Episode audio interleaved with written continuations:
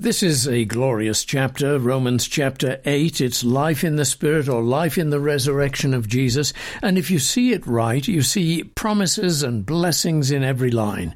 If you are operating from guilt, if you are still in the burden of uh, shame and fear, uh, then you'll see some of these passage that, passages that just don't seem to sit well with you. They seem to say, well, you'll die if you do this, uh, and, and you'll live if you do that. But it is a simple statement that Paul is making. He says, live by faith in the resurrection of Jesus because that is life and peace, and that will give you joy and that will give you growth. But to live in the kingdom of Adam, where there is sin and death and misery and sorrow and guilt and shame and fear, that's the kingdom of death. That's what we are uh, shown here. But then comes these marvelous words. For as many as are led by the Spirit of God, these are sons of God. And of course, we can add sons and daughters of God here. For as many as are led by the Spirit of God, these are sons and daughters of God. For you did not receive the spirit of bondage again to fear, but you received the spirit of adoption, by whom we cry, Daddy, Father. My goodness, what is this? This is just marvelous. Now, let's dwell on this point. For you did not receive the spirit of bondage again to fear. I want to tell you that if you live in legalism and perfectionism, you will think you did, in fact, receive the spirit of fear. Because I know from my own experience that when I lived without understanding the gospel, yet being a Christian and living in a legalistic way, I constantly sensed, or what I thought was, I sensed the Holy Spirit saying, You're wrong. You need to get right. You need to shape up. What's wrong with you, etc. It was as if the Holy Spirit were nagging me constantly telling me that I'm not good enough and not uh, uh, um, sh- uh, shaped up enough and not pure enough and not sanctified enough. And it was just as if the Holy Spirit were pricking my conscience continually with shame and guilt. Now, that's not the Christian way. You may think that your conscience is the Holy Spirit. But let me tell you something. Your conscience is part of your fallen nature just as much as your flesh, your human, your, your emotions, your, your, your passions are. You say, wait a minute, that's you, you're on dangerous territory here, Colin. You might be steering me wrong. But let me give you a verse that shows what uh, shows you uh, what I mean.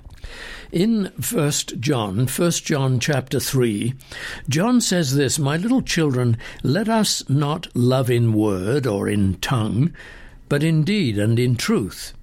And by this we know that we are of the truth and shall assure our hearts before him, if for if our heart condemns us, God is greater than our heart and knows all. Now, wait a minute. This is telling us something enormously significant and important. First of all, it's not uh, the word heart is being used as a figure of speech here for conscience. That's obvious, isn't it? Because it isn't our heart that condemns us, it's our conscience that condemns us. So let's put the word conscience in there, as other translations will. And now let's read it. And by this, verse 19, 1 John 3, verses 19 and 20, and by this we know that we are of the truth, and shall assure our, our conscience before God. For if our conscience condemns us, God is greater than our conscience and knows all. Well, now that's interesting, isn't it? There's our conscience, and then there's something higher than our conscience, and that is God. And God has within his hands the truth of the good news and the gospel and the sacrifice of his Son that he has uh, provided for the sins of the world. Our conscience doesn't know anything about mercy. It doesn't know anything about the sacrifice of Christ. It has to be taught about the sacrifice of Christ. So your conscience can condemn you when it doesn't know about the mercy of God in Christ. But something higher than your conscience is God. Let's read this again. For if our conscience condemns us, God is greater than our conscience and knows everything. Beloved, if our conscience does not condemn us, we have confidence towards God. Well, when does the conscience not condemn us? When it knows about the sacrifice of Christ for the sins, for our sins and for the sins of the world. Now, do you see how important this is? Because there are people listening to this broadcast who struggle with addictions, who have not overcome, say, the addiction to alcohol, the addiction to drugs, the addiction to uh, food, uh, or uh, the addiction to pornography, for example. And what happens is that they find their conscience is continually smiting them with uh, guilt, with shame and fear. And it's as if they now believe that their conscience is necessary, it is essential for their conscience to do this, so that one day they will finally be able to effectively respond to their conscience and overcome their problem. What, in other words, what they're doing is using the guilt that their conscience is shouting at with them and uh, they are trying to use that guilt and shame and fear that their conscience produces to stop them from sinning. But of course, we all know that when guilt overcomes us and we feel shut out from the loving, accepting, merciful presence of God, then things get worse because we become afraid, we have no comfort, and so we run back to our addictive behaviors because they are an escape from the pain that we feel. And the pain that we feel presently is a conscience that is smiting us. So, do you see why Christians are more likely to be in states of addiction than non Christians or non religious people? It's an irony, a shocking irony. Because many Christians, you see, have found the truth about right and wrong, but have not found the truth about God's sacrifice of His Son or the atoning sacrifice of Christ for the sins of the world. So they've got all this guilt more exacerbated, uh, more uh, imprinted on their minds by the truth of the Bible of good and evil, but they haven't found the atoning sacrifice of Christ that settles their mind. And thus their mind is now tormenting them with more guilt and shame than ever, which drives them more into their addiction. So, the first thing to understand then is never confuse your conscience with the voice of the Holy Spirit. That is something that really needs to be taught on a regular basis, but in, unfortunately is not. There are many, many people who confuse the voice of the, their conscience with the voice of the Holy Spirit. And that is why they have become what I call neurotic Christians. Religious neurosis is the bane of their life. You see, you cannot listen to your conscience if your conscience has not been informed by the grace of God. It needs to be taught. Now, to give you examples of this, I will give you a, an example that I've used many times before, but it's and it's rather bizarre and silly, but it isn't because it happened to a real person, and she told me this in her present, in my presence. She was trying to overcome uh, eating habits that were making her 50 pounds or so overweight. She went to a, a certain program that um, had the plan that you don't eat any free floating fats or anything between meals and no sugars for 21 days. And if you uh, stay free for 21 days, then you can become the leader of uh, a small group. Well, it was about the 18th day, and her son dropped in to bring her a birthday cake because it was her birthday.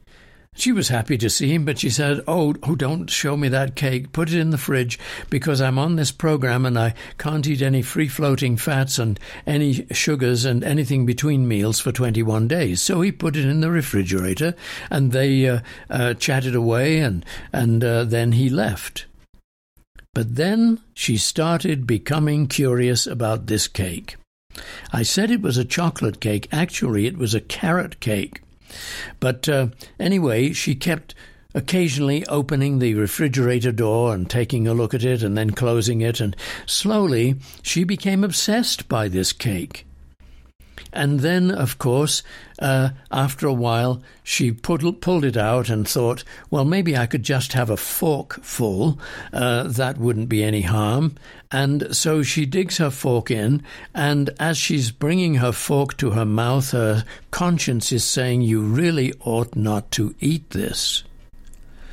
But the more she hears this, I ought not to eat it, the more she wants to eat it because she's becoming panicky now from guilt and shame and fear. And so she puts the fork in her mouth with the uh, bit of carrot juice on a carrot cake on it, and then she digs in for another uh, bite because she feels worse than ever.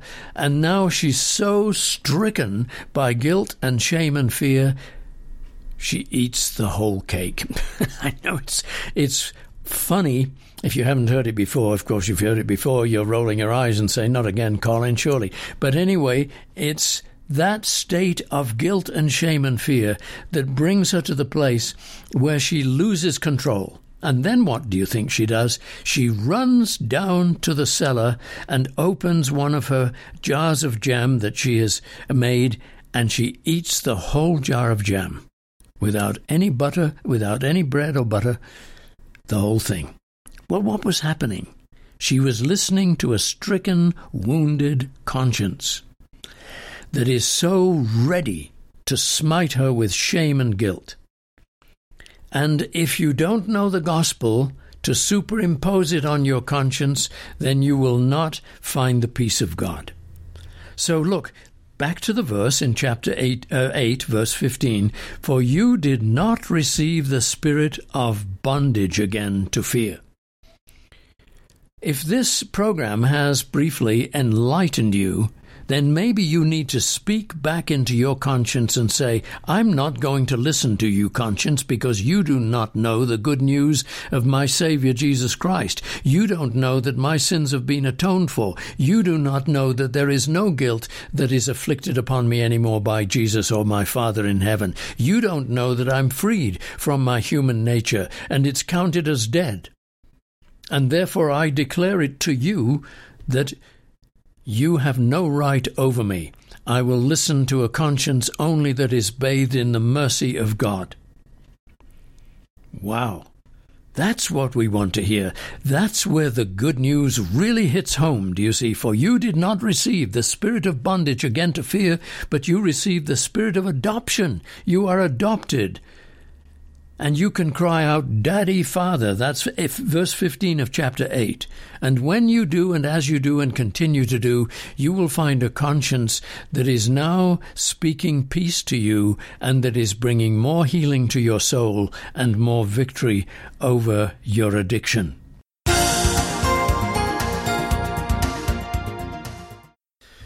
Well, I'm glad you tuned in today, and I hope you got a blessing from that. Colin Cook here, and how it happens. You can hear this program any time of the day or night.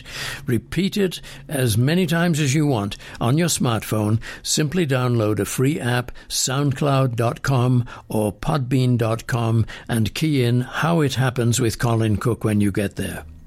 And would you consider, please, a donation to the program to keep it on the air now in its 26th year? You can send your donation to Faith Quest, P.O. Box 366, Littleton, Colorado 80160. Thanks so much. See you next time. Cheerio and God bless.